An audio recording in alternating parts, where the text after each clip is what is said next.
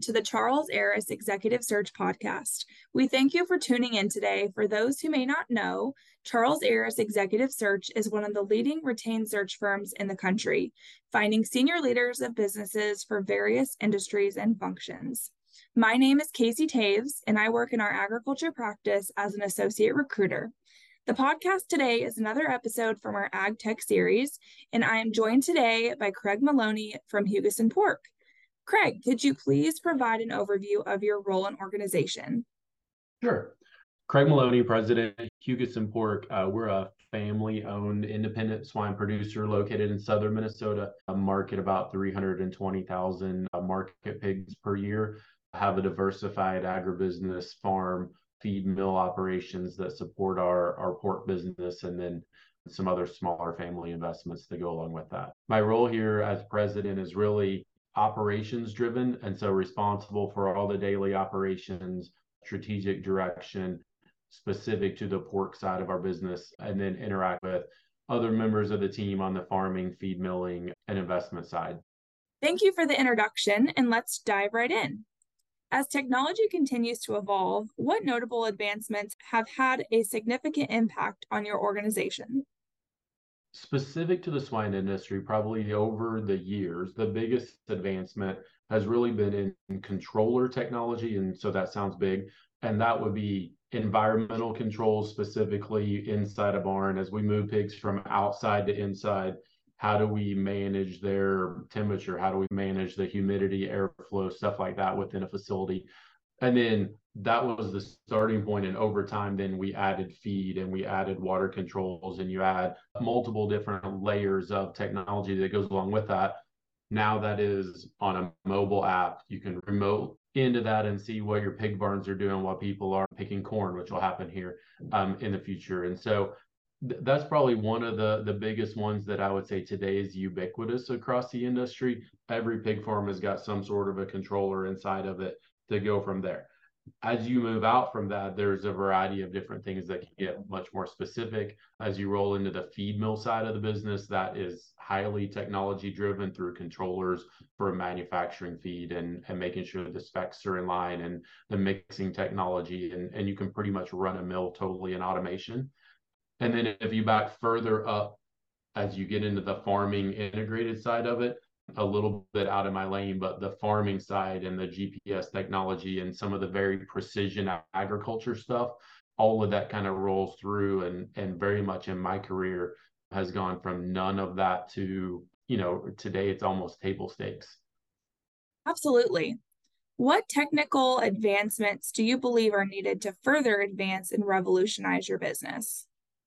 A little bit like we were talking before i think you know what's the breadth of technology? How do people independently define that? As you really look in advancements and you look specific to the swine industry and even more specifically on the revenue side of it the biggest thing that's out there is just on the cusp. Camera technology and then ai and mechanical learning kind of whatever you you feel best about calling it. That technology is just around the corner to be able to go into a barn of 500 or 1,000 or 2,000 pigs and be able to pick out the individual ones that fit inside of a weight box or a size box. And so, for people listening that may not be overly familiar with the industry, we try to, to have pigs as they are ready to go to harvest to eventually become bacon and pork chops and and ham and barbecue, you know, on the 4th of July that they fit inside a window for size. So portions are, are very similar, fatness, marbling, all of those things are in there. Today, that's all done pretty much by human eye, some scale help, but around the corner, it is there to be able to take camera technology, AI technology, and go into a large population of animals and pick out the 175 that fit that mold and be able to get them on a truck and to the harvest plant to be able to improve consistency of product, uh, improve revenue, you know, all those things that kind of go along with it. That's probably the biggest next step that I see coming along on the pork side of the industry. Awesome. So let's say someone is introducing that new technology to your organization and coming to you with it. What advice would you offer them? That one's a little maybe a little bit more simplistic because it's specific to that example the problem already exists right? So it's a, a significant cost it's a significant time side from the human element side. It's a significant training um, it's a very narrow skill set that fits into that. And so it's a very natural overlay for technology to be able to take narrowly focused specific skill set, high training, high value, and defined a, a solution for that problem. So I think that's it. I think in general, as we talk about technology coming to the industry, a lot of times it's a it's a solution to a problem that that they're not sure is still out there or exists in the moment. And so as I have people talk to me about, you know, what we've got this really cool, neat thing, like what can we do with it? It's like, well, you you asked the wrong question because the question needed to be asked before you started. Hey, what are the things that are out there that are your biggest constraints? What are the things that people spend time doing that they could do, be doing something else?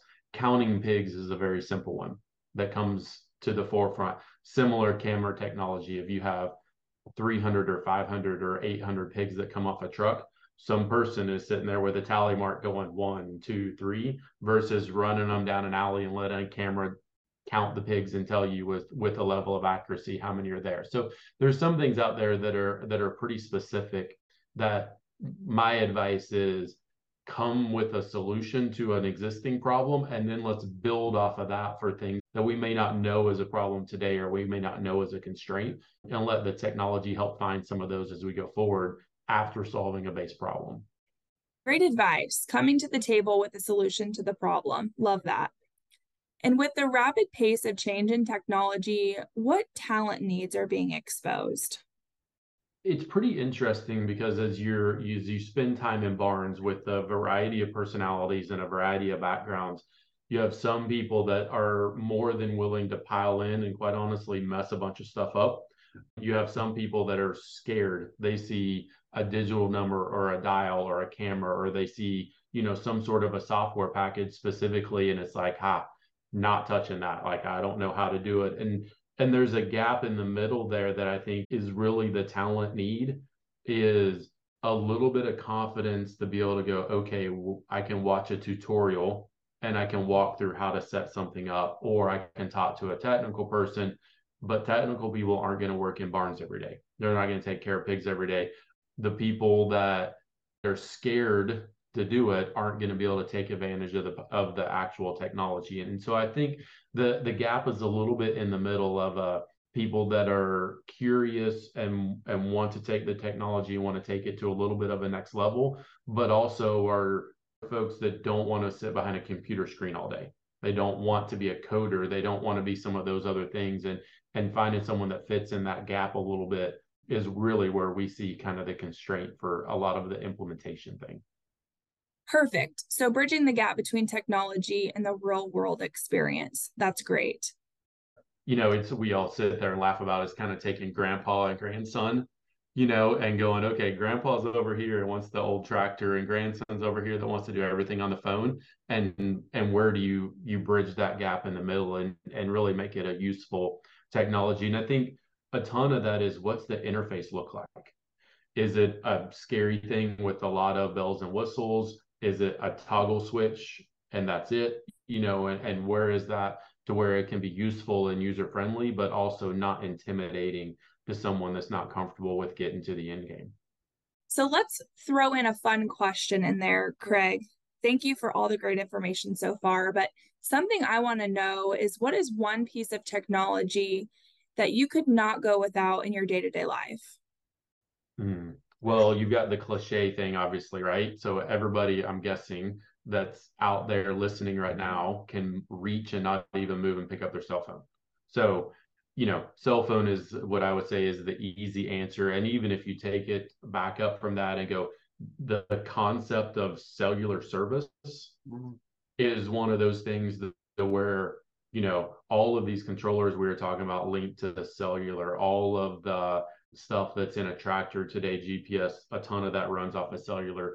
Uh, so many things are tied back to that cellular uh, network. I think that's, you know, definitely the thing that comes front of mind from that side of it. So, you know, may sound a little bit cliche, but I think all of us, no matter what your industry, if you took our cell phones away, we would get a lot less work done and not have nearly as much fun doing it.